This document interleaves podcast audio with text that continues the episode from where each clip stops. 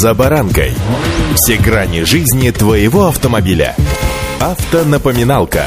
Комментарии экспертов. Советы по обслуживанию автомобилей в программе «За баранкой». Что мне снег, что мне зной, что мне дождик проливной, когда мои друзья со мной. Слова этой детской песни известны всем детям советской эпохи. Ну, во всяком случае, мне точно. Впрочем, наиболее продвинутые родители сегодня воспитывают своих детей на песнях советской эпохи, которые воспевают добро, взаимопонимание и взаимовыручку, что, кстати сказать, и нам, автолюбителям, нередко помогает. С вами Забаранка Александр Карпов. Здравствуйте. Автонапоминалка.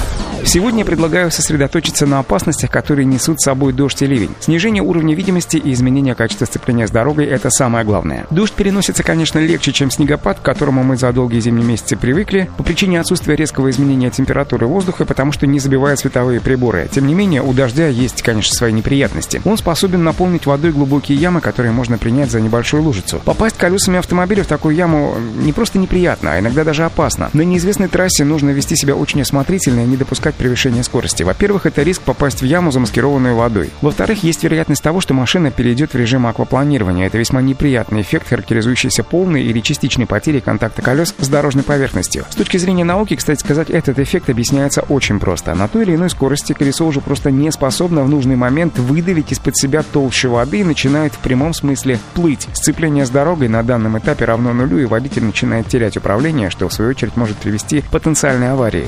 Автонапоминалка.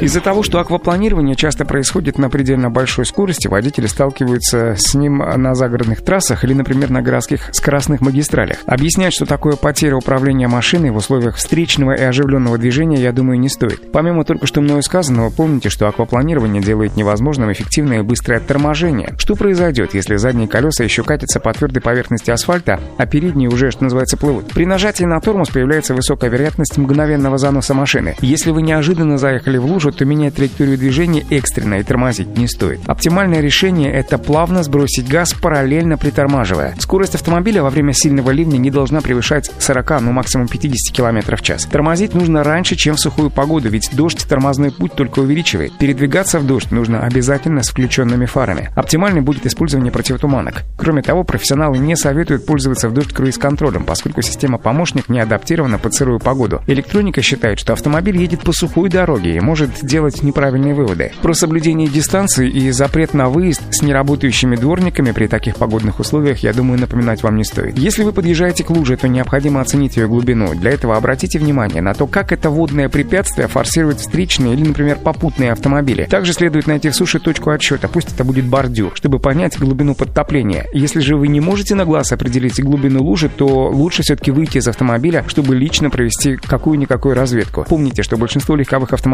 способны безопасно форсировать лужи глубиной до 20, ну максимум 25 сантиметров, то есть чуть выше бордюра. Внедорожники могут проехать по лужам глубиной от 30 до 40 сантиметров. Если вы станете преодолевать водные преграды большой глубины, то это может привести к значительным повреждениям различных систем автомобиля, в том числе и вашего двигателя. Но не вашего, а автомобиля, конечно, но вам от этого, поверьте, будет не легче. Удачи! «За баранкой».